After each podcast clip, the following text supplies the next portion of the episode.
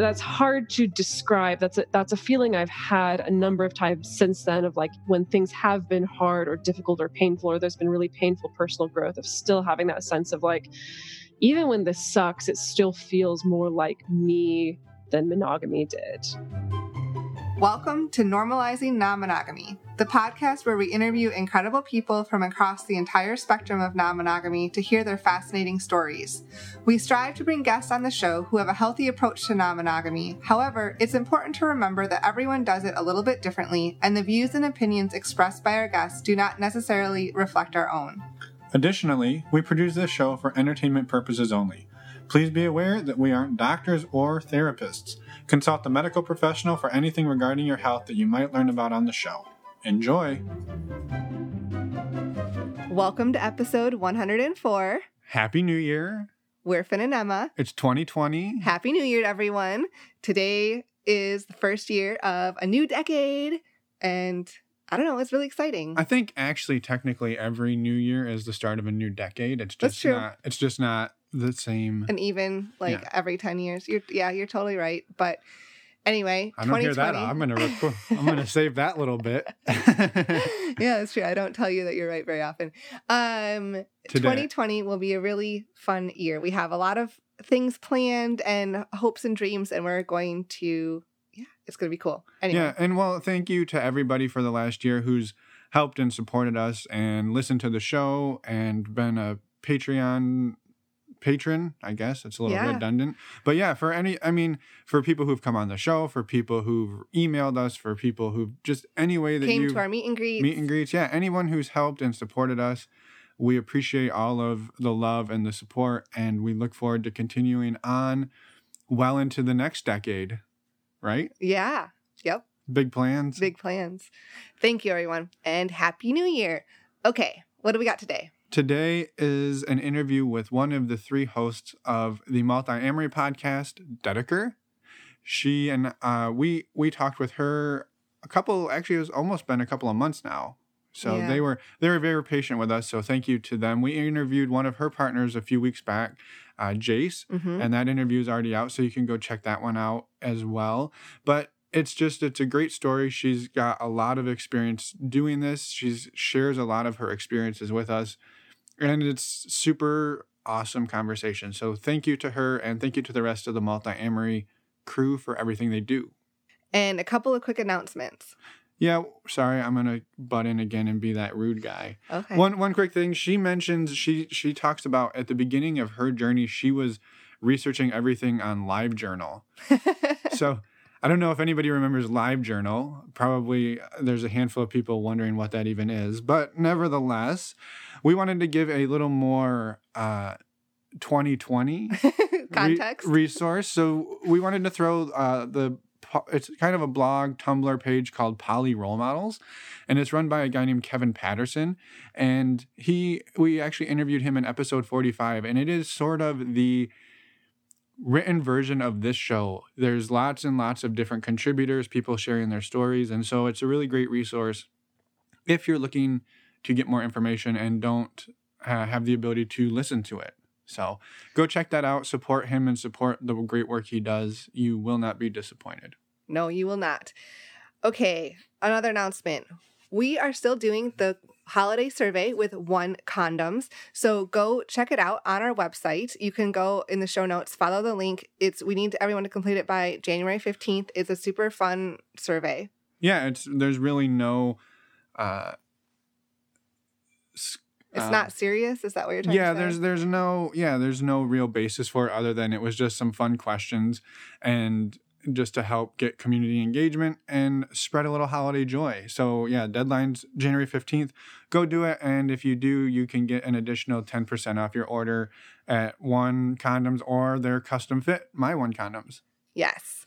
Next up, we have another fun resource. And we just want to quick mention that any resource that we mention on this show is something that we truly believe in and is important in our lives. including those custom fit condoms yeah. No, we've tried those out too. we try them out every day I, I wish we do try them out though anyway what were you talking about emma before i opened my mouth did you have anything else to say about resources that we mentioned? No, we just appreciate everybody who uses the links and hopefully people find them useful.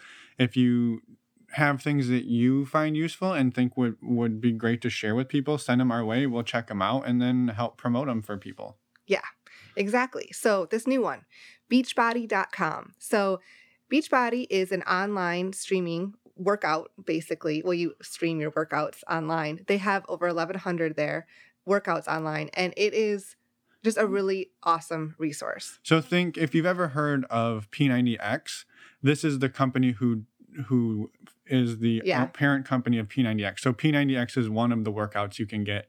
And they have tons of different workouts from like anybody who's just getting started all the way up to P90X and shit that's way harder than P90X. Yeah, and they have So- lots of like yoga and Pilates dance stuff too. Yeah. So it's it's super awesome. We started using it in 2013 and we've basically had their annual subscription since then.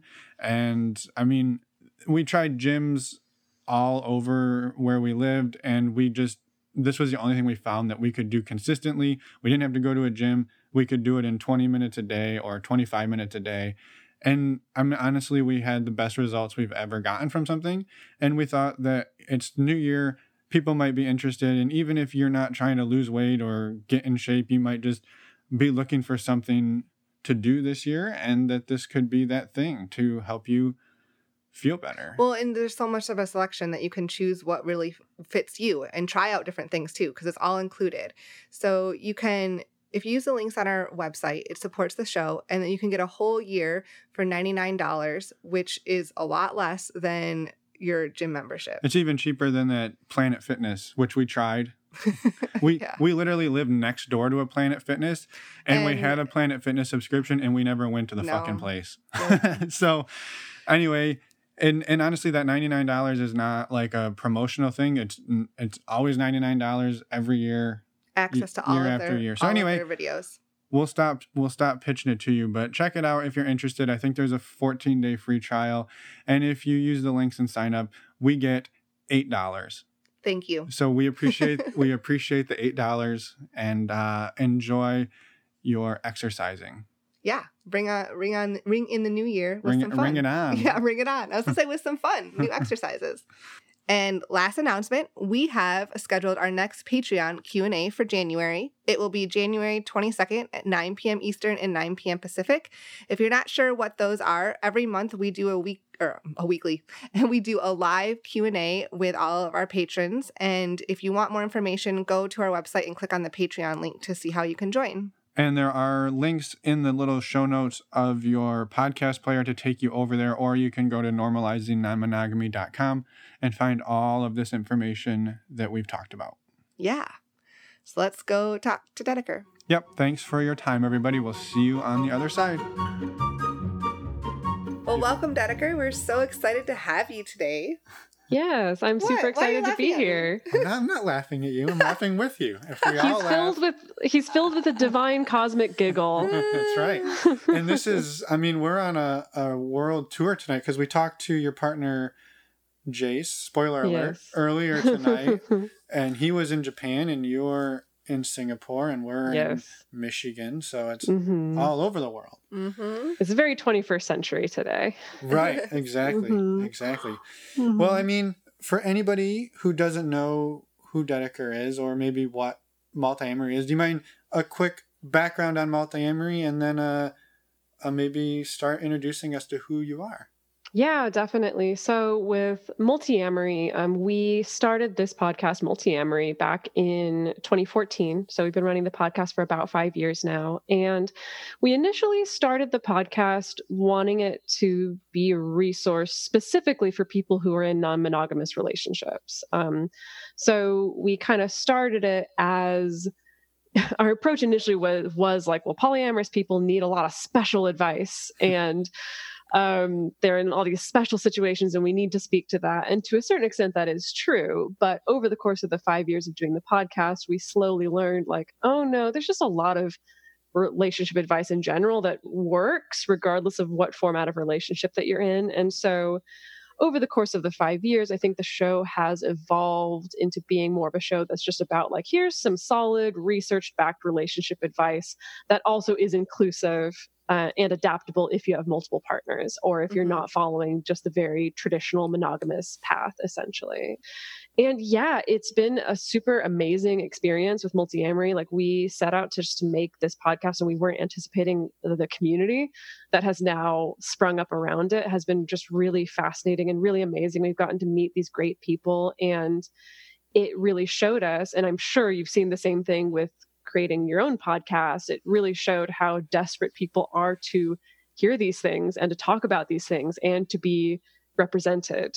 Yeah, know? for sure. And to yes. find a community that they relate to and that they can feel part of. Yes, yes. Yeah, yeah. 100%. 100%. Sure. Well, how yeah. did how did you get involved in the non-monogamy realm of things or was it just like there was an opening for non-monogamous podcaster and you I applied. Yeah. I put in my CV and my resume. I applied to the polyamory board of directors and right. they were very impressed with me. Um no, it was, you know, awkward and weird and painful like a lot of people's experience is doing anything that's non-mainstream. Just to take it back all the way to the beginning, I was raised evangelical Christian, very conservative evangelical Christian. So pretty much most of my ideas around sex and romance and love and marriage were very much colored by that you know? So that's to say pretty traditional fairly sex negative um, pretty vanilla i would say. And that changed for me when i hit puberty a couple years into puberty and i was just starting to play around with adult relationships not with adults but you know what i mean? Like yeah, you yeah. know having the a, idea yeah. the idea of like ooh we're boyfriend girlfriend now. What is that like? You know um, this very exploratory phase. And basically right away from my very very first boyfriend i we were in a relationship together for a few months and then i found myself being attracted to someone else and getting a crush on someone else. And unfortunately at the time I interpreted that as, oh, there's something wrong with me. Because I mean, to think about it, everything that I got from my church and from Disney movies and everything told me that, like, if you're really in love with someone, that doesn't happen. Right. You know, if you're really in love with someone, you don't feel the attraction, you're not interested in someone else. And so I assumed, oh, I'm both feel very in love with my boyfriend and I feel myself developing a crush on someone else, that must mean there's something broken in right. there. Like you my know. your boyfriend isn't the relationship that you thought it was or something like that. Or something like that. Or does this mean I don't actually love him? I feel like I do. I mean, whatever my 14 year old definition of love was right. um, at the right. time. But, and that pattern repeated itself quite a lot through my teenage years and into my college years, my early 20s, and things like that, where I never cheated on anybody. I just found myself wanting to all the time and really not knowing what to do with that information, you know, really internalizing myself as this really bad person. And so often, if I was in a committed monogamous relationship and I found myself getting a crush on someone else, I would often, it would often cause a weird depression spiral with me because it would just remind me, like, oh, right, I'm this weird, broken person who can't just love someone and be okay with that. Apparently, this is something I was just was not baked into my cake for some reason. And so either I would go into just this depression spiral because I couldn't act on it and I felt like there was something wrong with me, or I would do what I think a lot of people do, what to a certain extent we're very socialized to do, which is break up with the person that I'm with and then start pursuing this new person, you know, mm-hmm. doing the the overlapping serial monogamy as it were. And for me, where things started to change was um, after I graduated college and I was in my early 20s,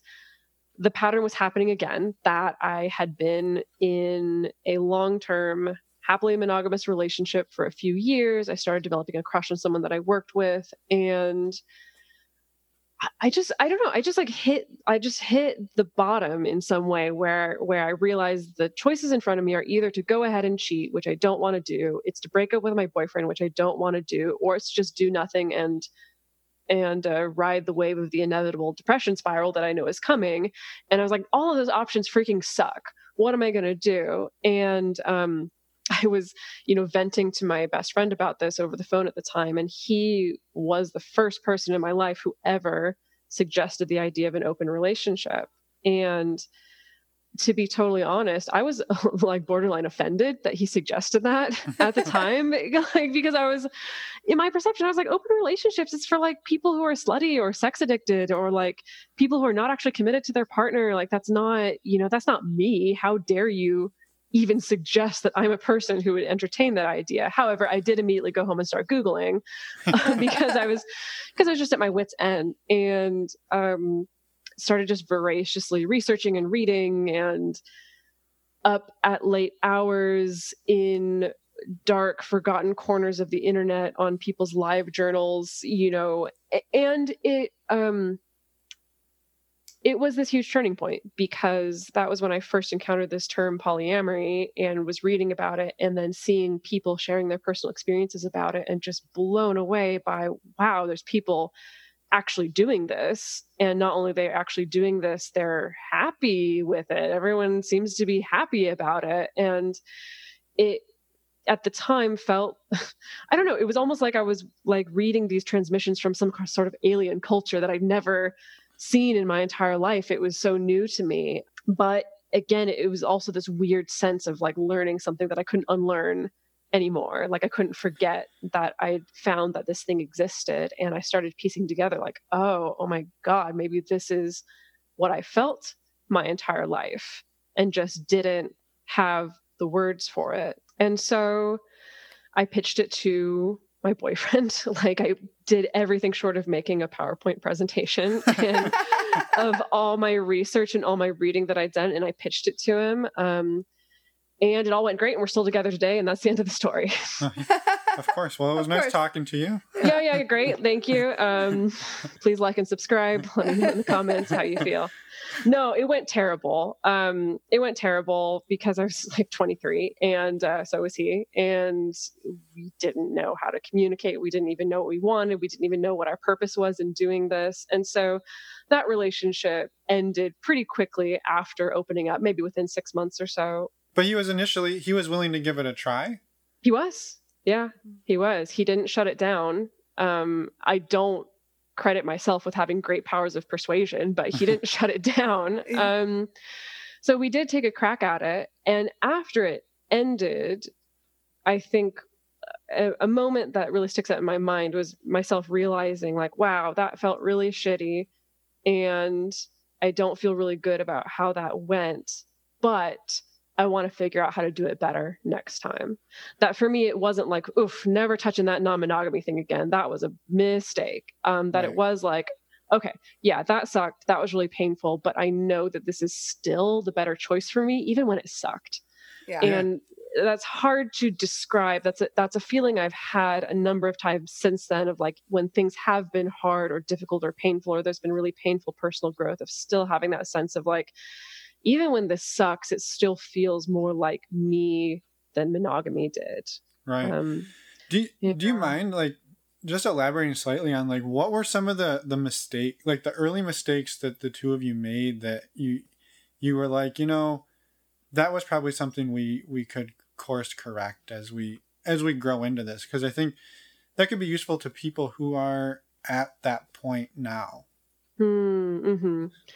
Yeah. So a couple things I think when at my you know my very first crack at this, I came to it with a lot of I suppose assumptions about how it's supposed to go. And those assumptions were both informed by just the culture that I grew up in of what I just assumed to be logical about how relationships in general go, combined with the fact that the reading I was doing you know, back then, there weren't nearly as many resources about non monogamy as there are now. You know, it was really a very limited pool. And so I was pretty limited to like, well, these people did it this way. I guess that's the way you do it. You know, and I, I didn't, um, at the time, didn't get a sense of, oh, this can be very tailorable and craftable right. and we have options here and it doesn't have to look a particular way. And so i think that was probably pretty stifling to a certain extent. I mean i made a lot of the assumptions of like oh yeah like of course we do a primary secondary thing. That's just that's just logical. That's just what you do. Oh of course we don't invite anyone over to our house. Like oh of course we don't like meet each other's partners. Like oh that's just logical. You just wouldn't do that. You know carrying in a lot of this baggage i think from more you know maybe toxic monogamous culture or from toxic dating culture that to me at the time was like that just makes logical sense. Yeah. When it didn't it was like this was just the operating instructions that i received from right. my upbringing. Um so i think there were a lot of things there that definitely hampered us. Um for me honestly i had not a very good relationship with just communication in general or being vulnerable or being honest. And that was across the board. That was not even related to sex and relationships. I was just a very reserved person and very buttoned down and and didn't really like sharing vulnerably and didn't really like um you know, just never really wore my heart on my sleeve or anything like that. And so to suddenly thrust myself into this situation where it's like, oh, the only way this works is if you're being 100% honest, I found myself in this bind of like, but I don't know how. Um, like, I really don't know how to do that. I don't know how to communicate honestly. You know, not to say that I was lying a bunch, but it was more of like, I just don't even know how to get myself to a place of feeling comfortable being honest with my partner or being safe about that. Um, right so I think that was definitely an issue as well. Well, I would I would even imagine at that point, like being that new to it, that it wasn't even that you didn't know how to train, like how to communicate it. Like you may not have even known what it was you wanted, right? I mean, that's something that mm-hmm. even t- we struggle with, right? And been doing some form of non-monogamy for over a decade ourselves, and it's like we still look at each other like, well, I don't know what exactly we want hmm. sometimes, and I mean, being in the the early stages of that, I think that's super common. Oh yeah, one hundred percent. I, and I think that is a bind that I've seen a lot of people get into, especially now that I've been working with clients for the past number of years, and especially working with a lot of people who are very new in their non-monogamy journey is this double bind of it's super important to be very explicit about what you want and be very honest about what you want but often you're in a position where it's like well i've never experienced any of these things before i don't know what i want i can only mm-hmm. speculate and yeah. it is that difficult balancing act of like how do i move forward and experiment and explore and figure out while still also being totally honest while still also making sure my partner doesn't feel like they're just getting jerked around by my wants and desires changing all the time that yeah it's definitely it's not easy for sure mm-hmm. yeah so after that relationship didn't really work out how did you what did i guess what next steps did you take well, next steps. Well, I moved out. First step, check. um, that was that was also my first cohabiting relationship as well. So there was a lot of lessons learned in that yeah. arena, even separate yeah. from the non-monogamy thing. Um, I moved out and I started dating. And I think for me, it was, you know, kind of this weird thing of it being the first time that I was really doing, stepping into the very traditional dating scene. Um, because I think, you know, that relationship that had just ended, I met him in college where it was, you know, the way you meet people in college, which is like we're in a class together. And so that's how we, you know, it wasn't like we're on apps together, on dating sites together, you know, navigating all this stuff. So dove into that world. And at the beginning, I struggled with being very afraid of rejection. Um, it is this kind of funny thing that like when I was in my early to mid 20s that I'd, you know, be getting ready for a first date and all my anxieties would be like, oh God, like I really hope he likes me. I hope that, he's not disappointed in me. I hope that he wants to be with me. And now when I go on dates, I'm just like, I hope I don't dislike this person too much. I, hope, I hope I like this person at the end of the evening. I hope they're not too disappointing, which is kind of funny. Um, but you know, I really struggled a lot with rejection, and so of course, I I really struggled with: do I disclose that I want to be non-monogamous, or that I want polyamory, or that I want to be sexually open like do i disclose that? Do i not? Do i wait a few dates in to disclose that? Do i and so that was kind of the second proving ground for me of this trial and error period of a couple years um, of figuring out how do I talk to people about this? Am I sure that I want this? Because also at the same time, of course, I'd meet a lot of people in the dating scene who'd be like, oh, this is just a phase. Like, oh, you just need to have your slutty phase, go bang a bunch of people, and then you'll be okay. Or some people who are like, oh, it's because your dad died when you were six. It's probably why. And, you yeah. know, all kinds of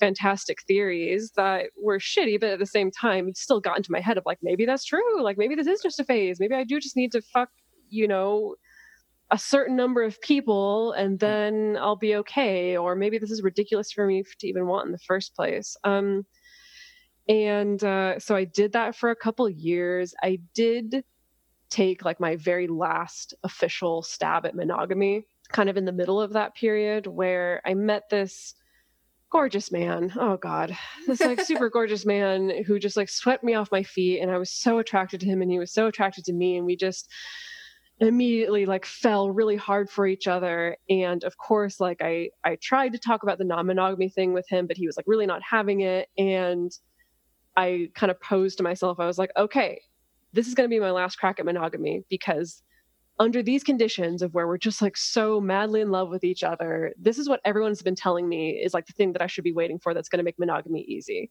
If anything, you know, that is like these are the conditions under which monogamy should feel the best. Right, right. You, right. you got your yeah. Prince Charming, right? So I got should... my Prince Charming, yes. Um, and so I was like, okay, fine. This, this is gonna be it. I'm gonna gonna give it a try, another try. And and yeah, within just a few months, I was like, this is still not me. This is still so not me. Even though I was still head over heels with this guy and you know i thought the relationship was heading in a really great direction. I still knew. It was just like oh this is i just i can't. Like i can't do this. And so that was really difficult. Like i ended that relationship while still in nre you know yeah. like that was the really difficult part. It's like while still really in love with this person ended that relationship because there was a part of me that was just like i know this is not gonna go well. Like i know that Ugh. this this yeah.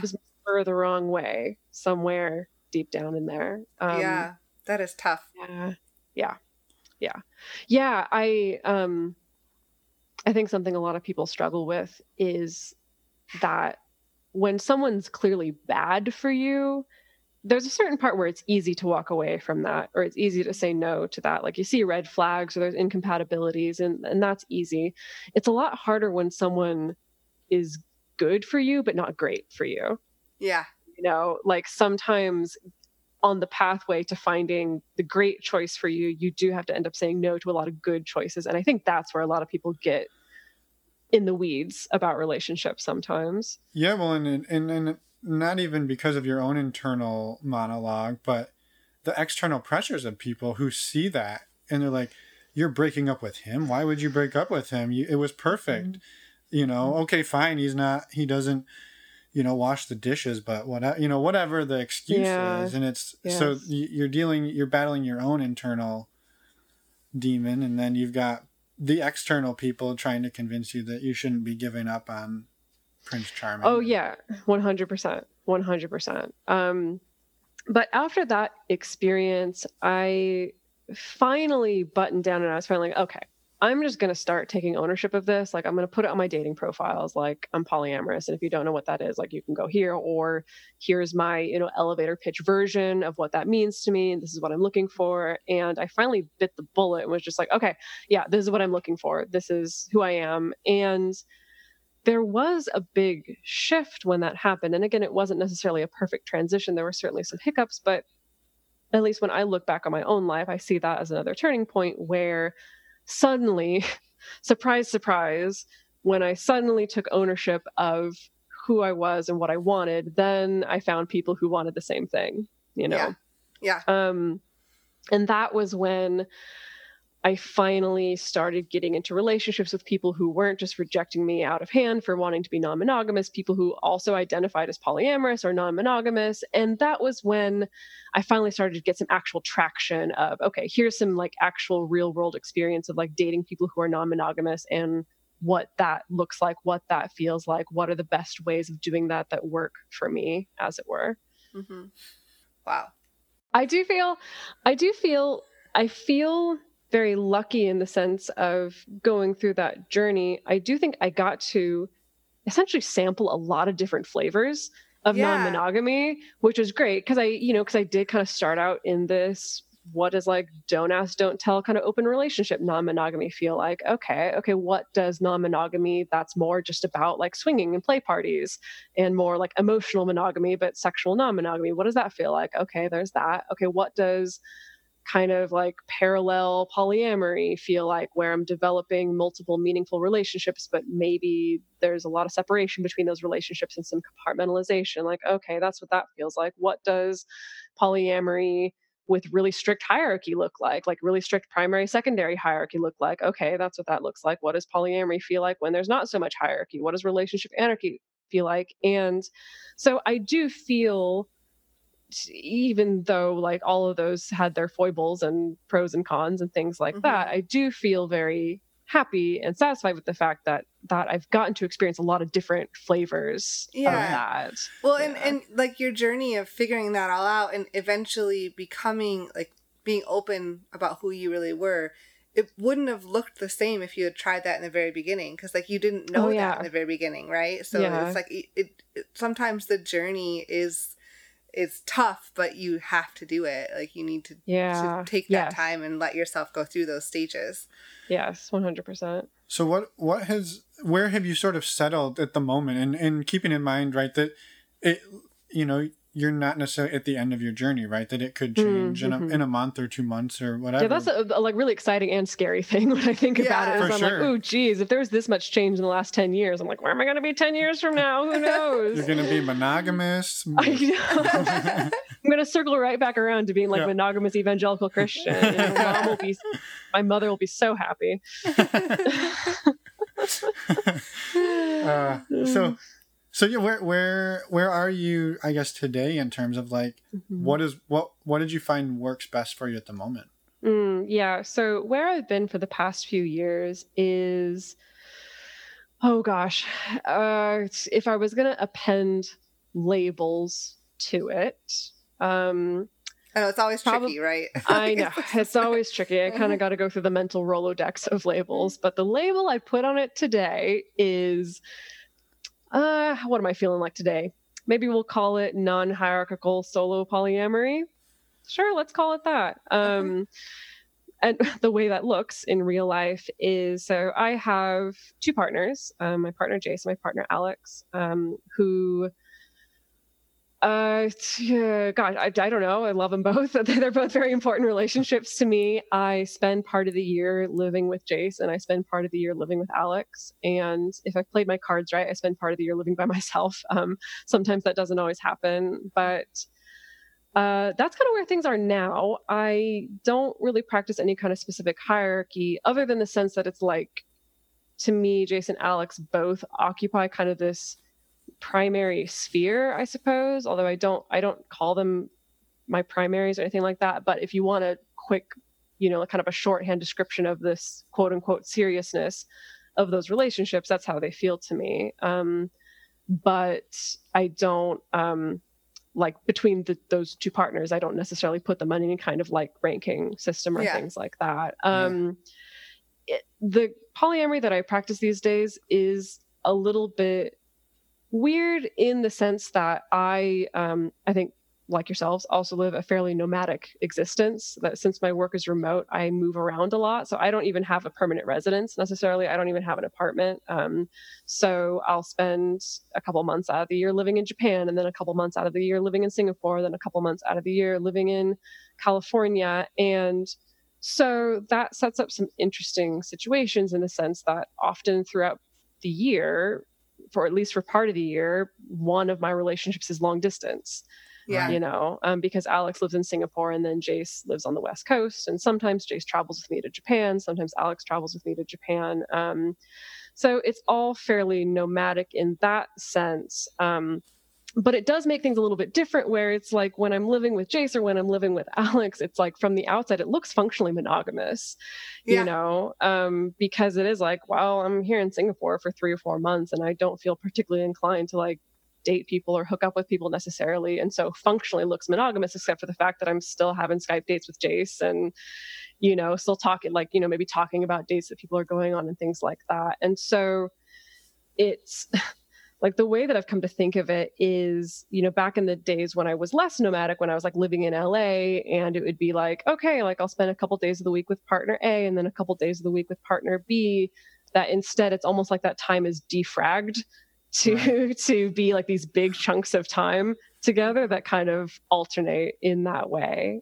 So yeah, so that's kind of the life that I'm living right now. Um, all of us, like myself and Alex and Jace, like you know, do like date other people. Um, for me, I'm not really like dating very heavily right now um, because I've got a pretty full plate between two partners and work and projects and stuff like that. Um, but that's uh, I, I, guess that's generally what's going on right now. I use the term solo polyamory because I think that the term solo polyamory has come to mean not seeking to be part of a couple or not seeking to to like have like a primary relationship or some, right. something like that which mm-hmm. is kind of true in my in my case and then also kind of not true so i don't know if i qualify honestly um mm-hmm the solo polyamory coalition may get angry at me for using that label. I don't yeah. know. We well as we're not on the board of directors, so we mm, we can't mm, we can't mm. rule on this, but we'll, it makes sense to me. We'll allow it. You know? yeah. so yeah. as as you've traveled around, how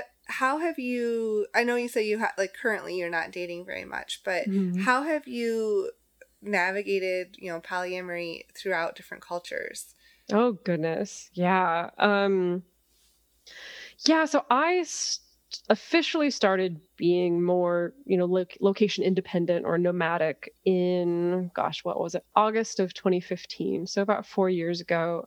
And when I first started traveling, I was both just traveling, like moving a lot more and also dating a lot more. And because it was fascinating to me not only how people in different cultures respond to non-monogamy but also just what dating culture is like in general in these different cultures. You know my experience of being on tinder in greece was vastly different from my experience of being on tinder in turkey for instance which is vastly experienced from the experience of being on tinder in japan. Um, yeah. so that in itself i could write a dissertation about i feel just those cultural differences of of dating culture in general. But yeah with the non-monogamy thing um it's uh it's sometimes hard to feel out. See, the funny thing is that when I would get to a new country or a new culture, I do find that it's easier to start with finding like where are the swingers essentially. That's yeah. the first place to go is like cuz there's definitely there's going to be some swingers somewhere. Like they're they're going to be out there. And i think on dating apps they're sometimes a little bit easier to find because they're usually a little bit more explicit in like what they're looking for and why they're there and stuff like that. And so if i can find where the swingers are usually i can kind of follow the trail of breadcrumbs to where the, the other non-monogamous folk are um, or sometimes in other cultures, it's if I can find where the LGBT community is, then mm-hmm. I can mm-hmm. follow the trail of breadcrumbs to find, you know, where they overlap with the kink community or the non-monogamous community or stuff like that. Um, yeah, it is interesting. So I spend a lot of my time in Japan, and there, like the the Japanese community is really interesting because the Japanese non-monogamy community is still pretty small.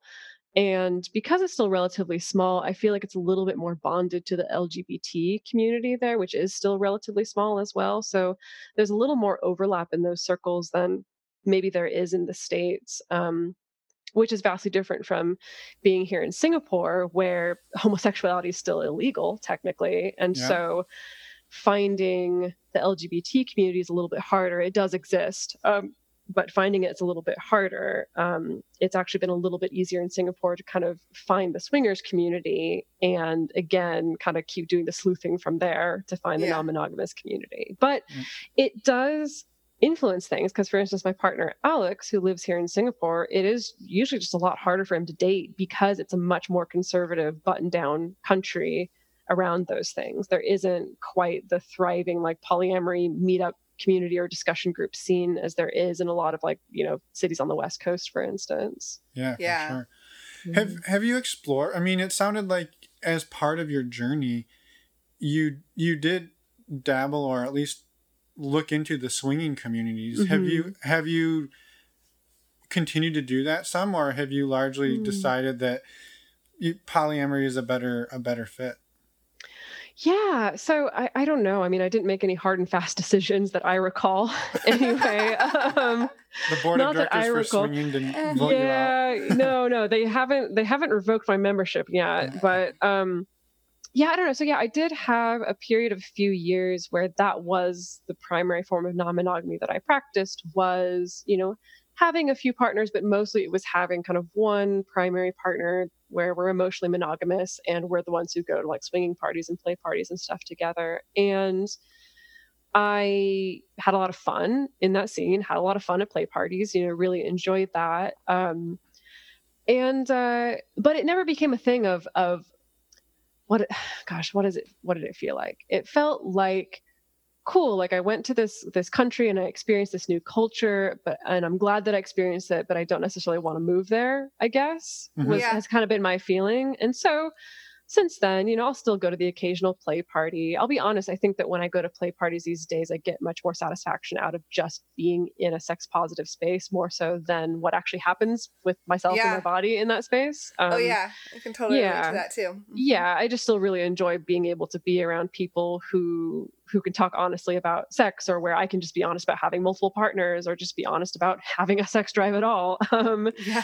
like there is something really nice and i think life sustaining out of being in spaces like that but i tend to not necessarily seek out um the play party scene very proactively these days Yeah. Mhm. No, it's just it's just fascinating because we, you know, oftentimes you hear this harsh like, well, we're swingers, we don't do poly, or you on the flip side you hear the well, we're polyamorous, we don't do that swinging thing, and so it's it's refreshing to hear, and this is something that we know having interviewed 85 plus people that the line isn't as Hmm, cut and mhm. dry as people want to make it seem. Yes So yeah we yeah, appreciate you speaking to that a little bit. That it's Oh yeah, yeah, definitely. I think it reminds me of a few years ago we had um, on Multiamory we interviewed um, Cooper S. Beckett, who runs Yeah. the Swing Set Network. Um, you know, he was on to talk about his latest book. It was when he put out his Life on the Swing Set book. Um, that yeah, I think he he called that out that you know we can get stuck in the weeds of talking about like is there a difference? Are there these harsh lines? Do you have to kind of commit to one or the other? When it's like no there's a lot of overlap. There's swingers who practice some form of polyamory whether they call it that or not and then there's polyamorous people who practice some forms of swinging whether they call it that or not. It's you know it's really not something that maybe needs to be worried about as much as we like to worry about it but i don't know as human beings we love black and white things and we love Yeah. things being clear we love knowing just what the freaking rules are right. and who's right, Right. and who's wrong so Yeah, so for it's understandable why that's immediately where people go to Yeah. Well, and I almost Mm-hmm. feel like some people, I mean, just in general, are they're almost scared of the other one. Like they identify as one. Mm. That's the one they like. That feels comfortable, at least in like even if they're exploring it, and that they're almost scared of the other one. And I, Um, Hmm. I don't, or maybe it's just because it's more unknown to them. Yeah, That, oh, that, yeah. that maybe that's what it is. But yeah yeah um, yeah, it's just interesting. 100% yeah yeah, for sure. Yeah, I don't know. I I haven't proactively sought out like a play party or a swinger space in quite a while. Um on to be totally honest, geez, this is gonna maybe gonna sound terrible, but maybe the two of you can relate to this that when you're creating content about this all the time, sometimes you just want to break. um, like, yeah, yeah. I need to go to Sometimes- church. yes well, sometimes i'm like i just want to go like talk about video games or something like i don't know if i want to you know I, I like my work hours have ended and i just need to not think about these things for a little while whereas i think for a lot of people going to a play party or a space like that it's like this is where i get to leave behind Yeah, it's their my escape. facade it's my escape yes Mhm. and for me sometimes sometimes it's like oh, i feel like i'm just going to overanalyze things and be thinking about too much and then start thinking about like the socio-political implications of like who it is that is that at this party or isn't at this party and then i'm just like i just need to i'm not going to be good company at this party How did? uh, yeah, I can. I can. Were you gonna make a joke and then? Well, I was gonna say, like, how did you curate this guest list? What was what was your reasoning? yeah behind- right yeah yeah yeah yeah how did this community come to be who are your community organizers hmm. like yeah. yeah 100% Well, I was I was just curious, and this maybe is a short. Well, it's probably not a short answer, but who, which country have you been in that has the best Tinder? Oh, the best Tinder. Or best I was like, how do it doesn't have to be a best? Tinder. I'm just like where you've had like the best Tinder experience, or maybe like the most interesting or fascinating. Sure, whatever. Okay. You, Yeah, we'll go with interesting and fascinating um, because my experiencing using using Tinder and dating apps, specifically in Japan, has been really interesting. Um, there's so much of Japan and Japanese culture that is just so very different from Western culture and what we're used to, and so that in itself is is wonderful and, and fascinating. But when I first fired up Tinder in Japan, I was surprised by a number of things. One of them being the thing okay i haven't been on tinder in japan in at least a year so maybe there's been a major change or a major mm-hmm. culture shift or something but provided that there hasn't been the thing that surprised me the most is that on most people's profiles they'll put one picture of themselves and then five pictures of their hobbies that they are not in so as in you get one picture of the person and then a picture of that they took during their last vacation in Bali of the beach, but they're not in it, a picture of their dog, a picture of like a bowl of ramen because they love ramen, and then maybe a picture of some beers, and then maybe a picture of like the last place they went skiing, but it's not a picture that they're in. Um, and like everybody does that. Like everybody does that. It's like this weird thing of of this emphasis not necessarily being on I need to show you all my different good angles. I just need to show you yeah, this is me and these are all the things that I guess we're going to talk about on our first date or something like that. I don't know. I don't know. And that's also my experience mostly swiping through men. I think the experience of swiping through women is a little bit different. Um, but that was really fascinating and sometimes frustrating too. Where I'm just like, I just want to see like a non blurry, grainy photo of you. I don't like, you can tell me that you like ramen. I don't need to see a picture of the ramen. Um, it's just so it's yeah. so funny that that like you have to wonder like did one person do that and then somebody else was like oh that's how you do it and it was just like Mhm. yeah. it just grew from there yeah, or just people. I don't know. That's what they did. Like that was the first thing they thought of. Like in the. I don't know. I don't know. There's there's also in Japan there's still I think a lot more stigma and fear around being uh like sh- openly showing your face on a dating app. There's Yeah. Yeah. still for sure Oh, like yeah. like I think we used to see more maybe 5 or 10 years ago Yeah. in the states, maybe even older. Um so there's still that. So I understand that also being the product of people not necessarily wanting to post six different pictures of them where they're super identifiable necessarily. Um Right. but that's even even if they're not i understand that if you're on tinder like wanting to be really explicit about the kind of sex that you're looking for but even people who are just looking to date or find friends Yeah. like still do that. So there's that um other thing that was a pleasant surprise is people are so much more polite. Yeah. Oh my goodness men are just so much more polite um at least again to throw in more caveats that's my experience of interacting with japanese men in japanese um and in general i think japanese culture they definitely have their own issues and there's definitely a dark side there especially when it comes to sexuality but at least upon first impression everyone's going to be much more polite to you Mhm. than I think Americans will be, and also a lot more positive. Um, what people write in their profiles tend to be a lot more positive and a lot more playful and a lot more nice and a lot more like, oh my God, like, thank you for swiping on me. I'm so excited to get to know you. Like, I really hope that we can become friends, as opposed to, I think, in the States. In a lot of Western culture, we all feel this pressure of like, I got to be really witty or really funny, or I got to um, kind of put up my defenses from the get go of like, well, I'm not looking for this, or don't Yeah. swipe on me if you want this, or whatever. Versus my overall impression of Japanese Tinder was people just like a lot more polite up front and Right. seemingly a lot more warm up front. Now, that being said, I definitely had some experiences where people kind of turned into weirdos later on. Um, but that doesn't But- happen in the us uh, no, no, no, no, no, never. uh, so yeah, so that's um, yeah, I would say that that at least within my body of experience, that's been the most fascinatingly different kind of dating culture experience that I've stepped into. Yeah. Huh. Very cool. That's fun.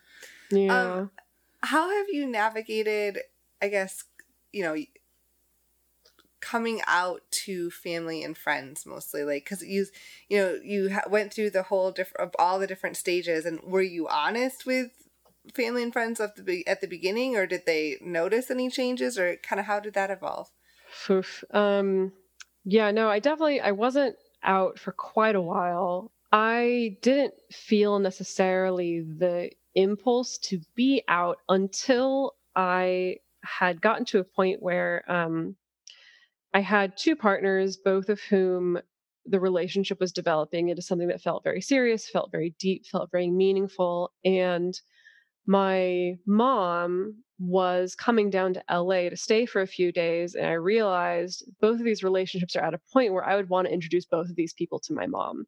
Like that's how it feels. It feels weird to have my mom come down and then for me to be like, uh, I guess I'll just pick one of you. To either either I have to pick neither of you and pretend I'm like not seeing anyone seriously, even though these relationships are very important to me, or I have to pick just one of you to act as the beard, as it were, right, of looking right. like my monogamous boyfriend. And I realized, oof, like I really don't want to do that. And so I made the decision to come out to my mom just at first to start there. And so maybe a week or so before she was supposed to come down, I talked on the phone with her and it did not go well from the outset. It was a really difficult conversation. There was, I mean, there was a lot of stakes in that conversation because, first of all, I already before that point didn't really talk to my mom about relationship stuff in general, much less sex stuff or things like that. So there was already not much of a channel of communication there, combined with opening up to my mom about non monogamy meant that, ergo, I would have to open up about the fact that I'm not a practicing Christian anymore. And so I ended up having this coming out conversation that was not only coming out about having multiple partners, but was also coming out about not identifying as a Christian anymore. And so that was a rough conversation. Um, yeah. And especially over the phone. Yes. Yeah. Um, I think I'm trying to remember if we did it over Skype or not. I, I don't remember. Yeah. I probably blocked it out. I don't know, but but it wasn't in uh, person. Is the point. It wasn't in person. No, it yeah. wasn't in person, and it was also the kind of thing where I headed into it feeling, you know, having pumped myself up and being like, I'm going to be very confident and I know what I'm going to say, and and then as soon as my mom starts crying, then I start crying because it's like, well, your mom's crying, and so you cry. I guess that's the thing I have. But, um, yeah. you know, and so then it's really hard to be like, oh, I'm really happy, mom. I promise, I'm really happy. you know, and, um, although the good thing in that conversation was actually probably the the there was kind of a stroke of luck in that she got interrupted by a phone call that she had to take like it was like from the doctor's office or something like that and so we had to stop in the middle of that conversation so she could take this phone call. We you know we're not talking for about 10 or 15 minutes or so. I took that time i just like sat like i meditated um and then we came back to the conversation and it was like a whole new conversation after we came back to it and I, I, don't know why that is. I don't know if it was for me just getting to kind of sit down and chill out, and for my mom getting something to take her mind off of it. But then we could come back to the conversation in a way that was much more calm and much less emotional. And the thing that I do remember from that conversation is she expressed to me this isn't what I would have wanted for you. You know, what I would have wanted for you is for you to be with one person who takes care of you and is there for you and is stable and you feel safe and secure. And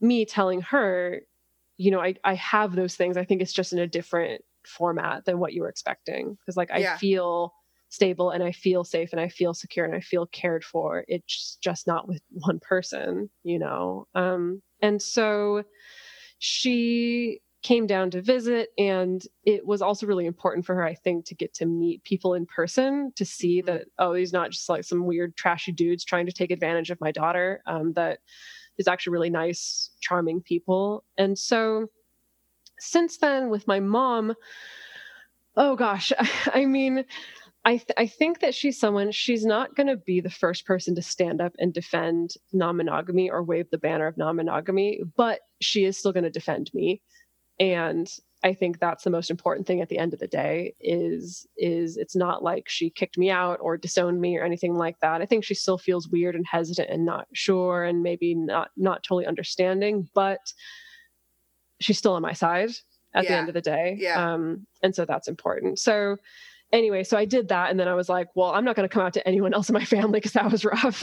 um, I was like, okay, maybe I'll tackle the next conversation in 10 more years or something like that. Um, but uh, that's not unfortunately that's not how it went um, you know i came out to my mom and then a number of years later i ended up coming out to my sister and very slowly to the rest of my family this kind of started to coincide with as my career change to when I entered into a credentialing program to start doing relationship coaching and I started working on writing the book and I started working on writing the podcast and all of these things were starting to become just slightly more and more public and more open and just from a logistical standpoint it wasn't making sense anymore to constantly dodge talking about what I do for a living because that has become the tricky thing is like now my identity and my sexuality and my relationship practice are so entwined with what I do for a living, which is both a blessing and a curse to mm-hmm. a certain extent like a blessing in the sense that i'm i'm so privileged that that's the case that i can be open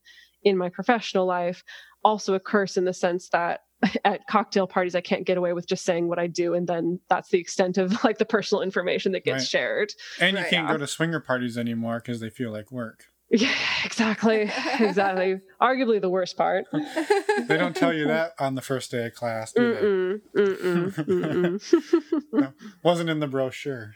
No no. So it is i mean i don't know it is kind of a weird thing with family where it I, I wouldn't call my family well first of all i wouldn't hold up my family as a monolith because each person has very very different opinions and a very different way that they've they've taken sure. this and a very different way they handle me but if i'm going to hold up my family as a monolith i wouldn't necessarily call them a super affirming family um, but also not a very rejecting family. I think I'd mostly call them just a very confused family.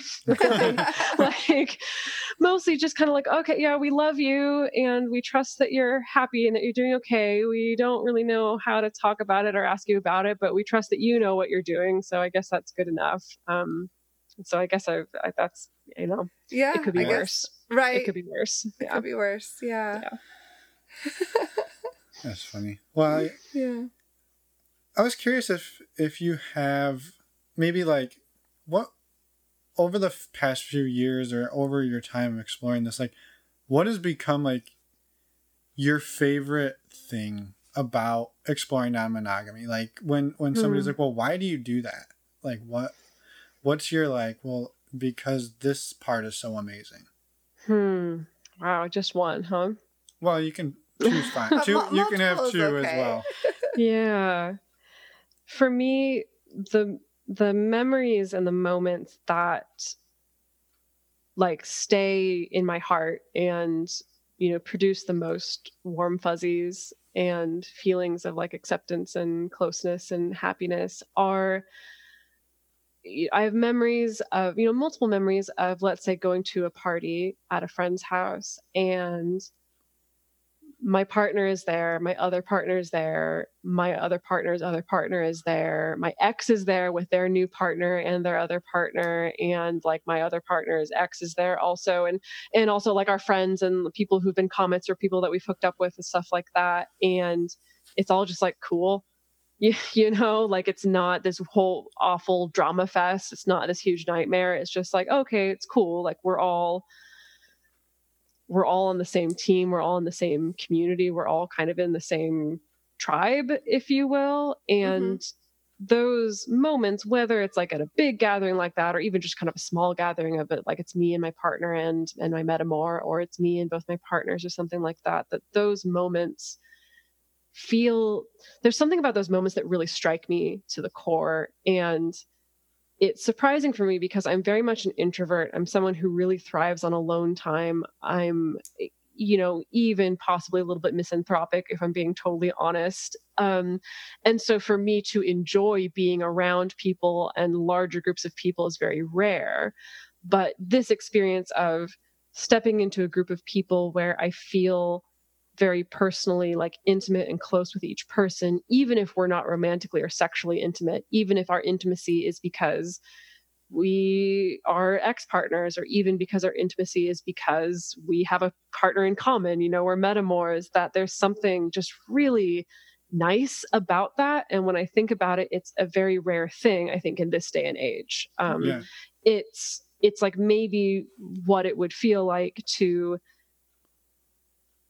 to have like family without a lot of terrible baggage, I guess. um, you know, and so it's those moments of stepping into chosen family that I just love the most. I love yeah. it the most. It's this and again, like I said, it's this weird thing for me that for most of my life I've I prefer I prefer either solitude or very small groups of people or kind of just being in my own little cave. And so these moments of feeling so unconditionally like accepted and loved and cared for by multiple people, not just my romantic partners, but just other people who are close to me, like that's like that's the shit I live for, essentially. Like I love it. There's and there's so many other things that of course I absolutely love about living this way, but it's like those moments that feel so good that yeah. just feel so freaking good that feel the closest to how I feel this is maybe a little bit speculative, but it it seems like it's approaching the way that that maybe as humans we were supposed to evolve within our communities, within our tight knit little groups of,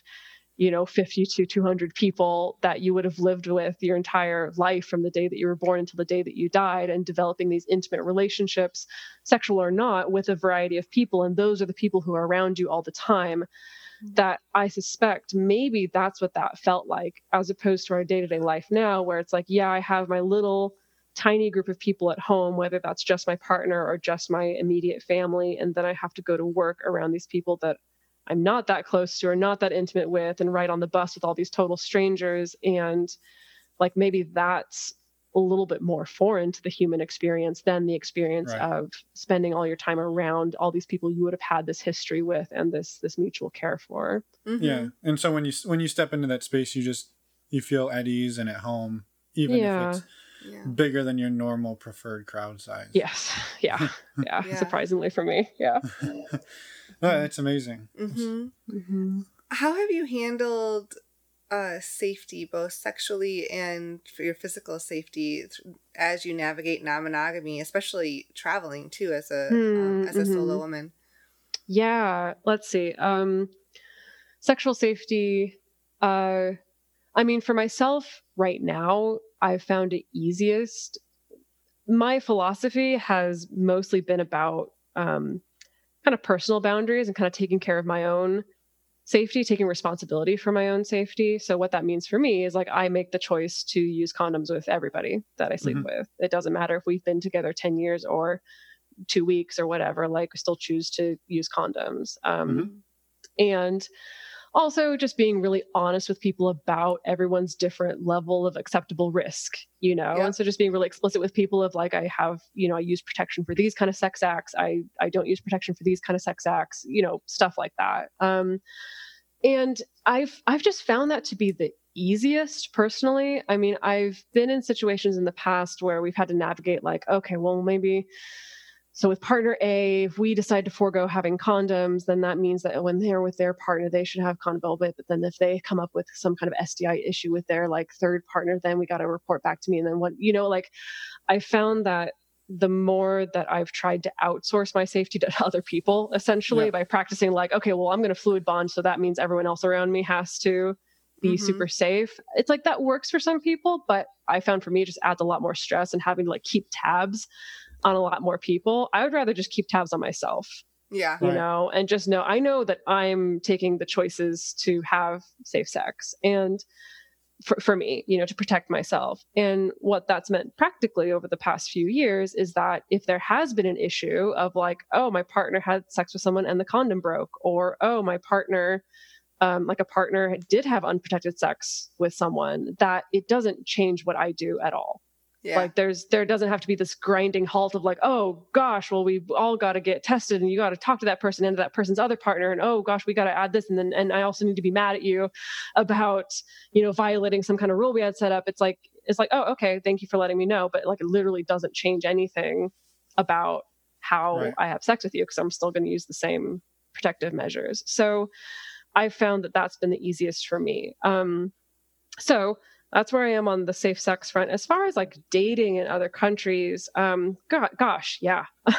um, I don't know. it's been like I said, it's been a little while since I've been in the dating game, but I'm trying to think back to when I was a little bit more active. Um, I don't know. I think as far as the like solo female traveler thing, I do think that there's a lot more that you can do as a solo female traveler than a lot of people have led you to believe. Like oh, really, yeah. mm-hmm. you know, uh, it, it's it's uh, part of it. It's like yes, there are dangerous things, and you do need to have a good head on your shoulders. But I think there's also just been a lot of scaring women out of being alone mm-hmm. um, when they maybe doesn't necessarily don't have to. So I found um, just you know using the same precaution you would on any day of just yeah. like being smart and having a good head on your shoulders and being reasonable and telling people where you're going and having a plan and and stuff like that um, worked for me anyway you know and of, of course it's of course there's always going to be like shitty weird emergency situations that happen but sure. that was my experience anyway. Yeah. Um, yeah. Cool. yeah. Yeah. Yeah. Awesome. Well is there anything that we haven't talked about that you wanted to make sure to share with our audience since you have a potentially some new listeners, some new ears. Yeah, yeah. Well, I have a question for the two of you uh, of sure. your audience. Like, do you find yourselves that you get a lot of people listening who are brand new to non-monogamy, or people who've been in the scene for a long time, or or like I think it's, act- it's actually a wide range. Okay. But we we do get a lot of a lot of like yeah, we're you know we get some emails with people who are like, we're not even non-monogamous, but your show's super fascinating, or mm. or we got one the other day that was, we're not non-monogamous, but I hope we are soon, and we're using using your show as a a way to learn about all the different ways mm. people do hmm. it because it's uh, I love that. It, it's a it's a wide breadth of like one week it's relationship anarchy and the next week it's straight up swingers with no, uh, you know, no uh, partners outside, you know, whatever, you know, no, yeah. no love. You know, they have no love in their hearts. They have no love in their hearts. So jeez, jeez. so that was a little harsh. we, I'm. The point is, we cover the whole spectrum, and so I think it. Yeah, I mean, and we, we also get people who are, yeah, we've done it this way forever, and we heard about this thing and now we're changing the game a little. So it's wow. yeah, it's yeah, it's a wide range. So it's it's yeah. super exciting because you never know when you get an email and you open it, you never know what it's gonna say. Oh yes. gosh, yeah. Oh my goodness. I'm sure you yeah. know that as well. oh yeah, no, it's so funny. People send over their life stories, you know, yeah. and it, it, really is at the very least fascinating reading, you know. Yeah. But at the same time, yeah, my impression over the past few years, especially as I consume more content, as I meet more people, as I go to more in person meetups and things like that, that every time I think I've seen all the possible ways of being non monogamous, someone comes along with something I've never seen yeah. uh, good, bad, healthy, unhealthy, you know, that I'm, I'm constantly surprised uh, right. the more people I meet practicing this, which is great, which is fantastic. Yeah, it's, for sure. I think it's why it makes it so dang hard for representation to be a thing because inevitably someone doesn't feel represented, you right, know, right. in their style of non-monogamy. But but yeah. No, I think that's fantastic because I think like I was saying earlier in the interview that when I was starting out, it was just like so limited what models I even had or role models. And so to have yeah. such a wide variety, I think that's going to be something hope like that I hope would empower people and I hope would empower people to feel like they have choice. Yeah. You know. Um yeah. Well, yeah.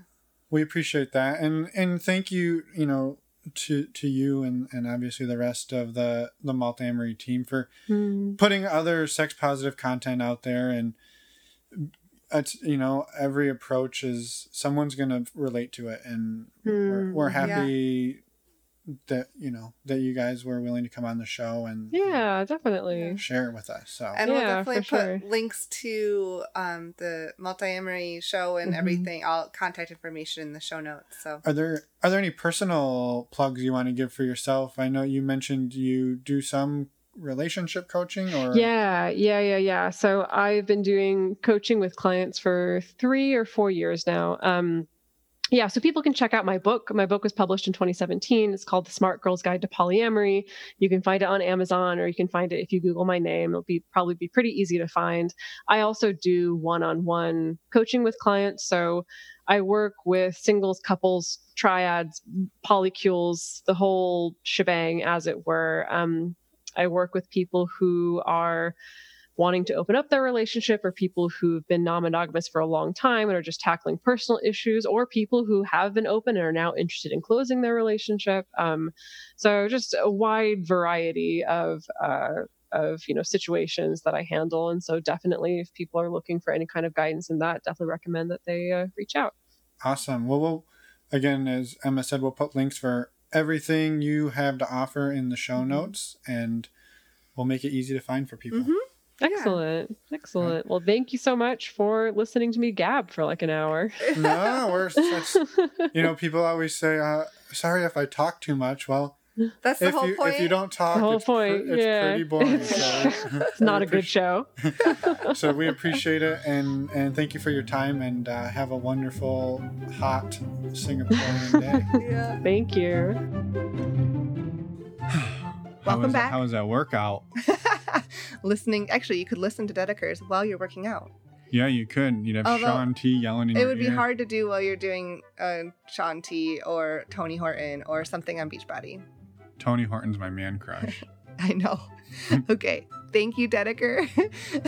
we got a little distracted here, but uh, thank you, Dedeker, for coming on the show, sharing your story. We really appreciate you sharing with us and spending the time to record with us and and for creating your own content as well and to the rest of the poly, the not polyamory team she's she's on team polyamory yeah. the rest of the Multiamory team for all of the work they do it's, yeah they have lots and content. lots of episodes go check them out and hey check us out next week we have an interview with casey and laura that's great it's actually laura and casey but okay close you're, right. you're, you're close right.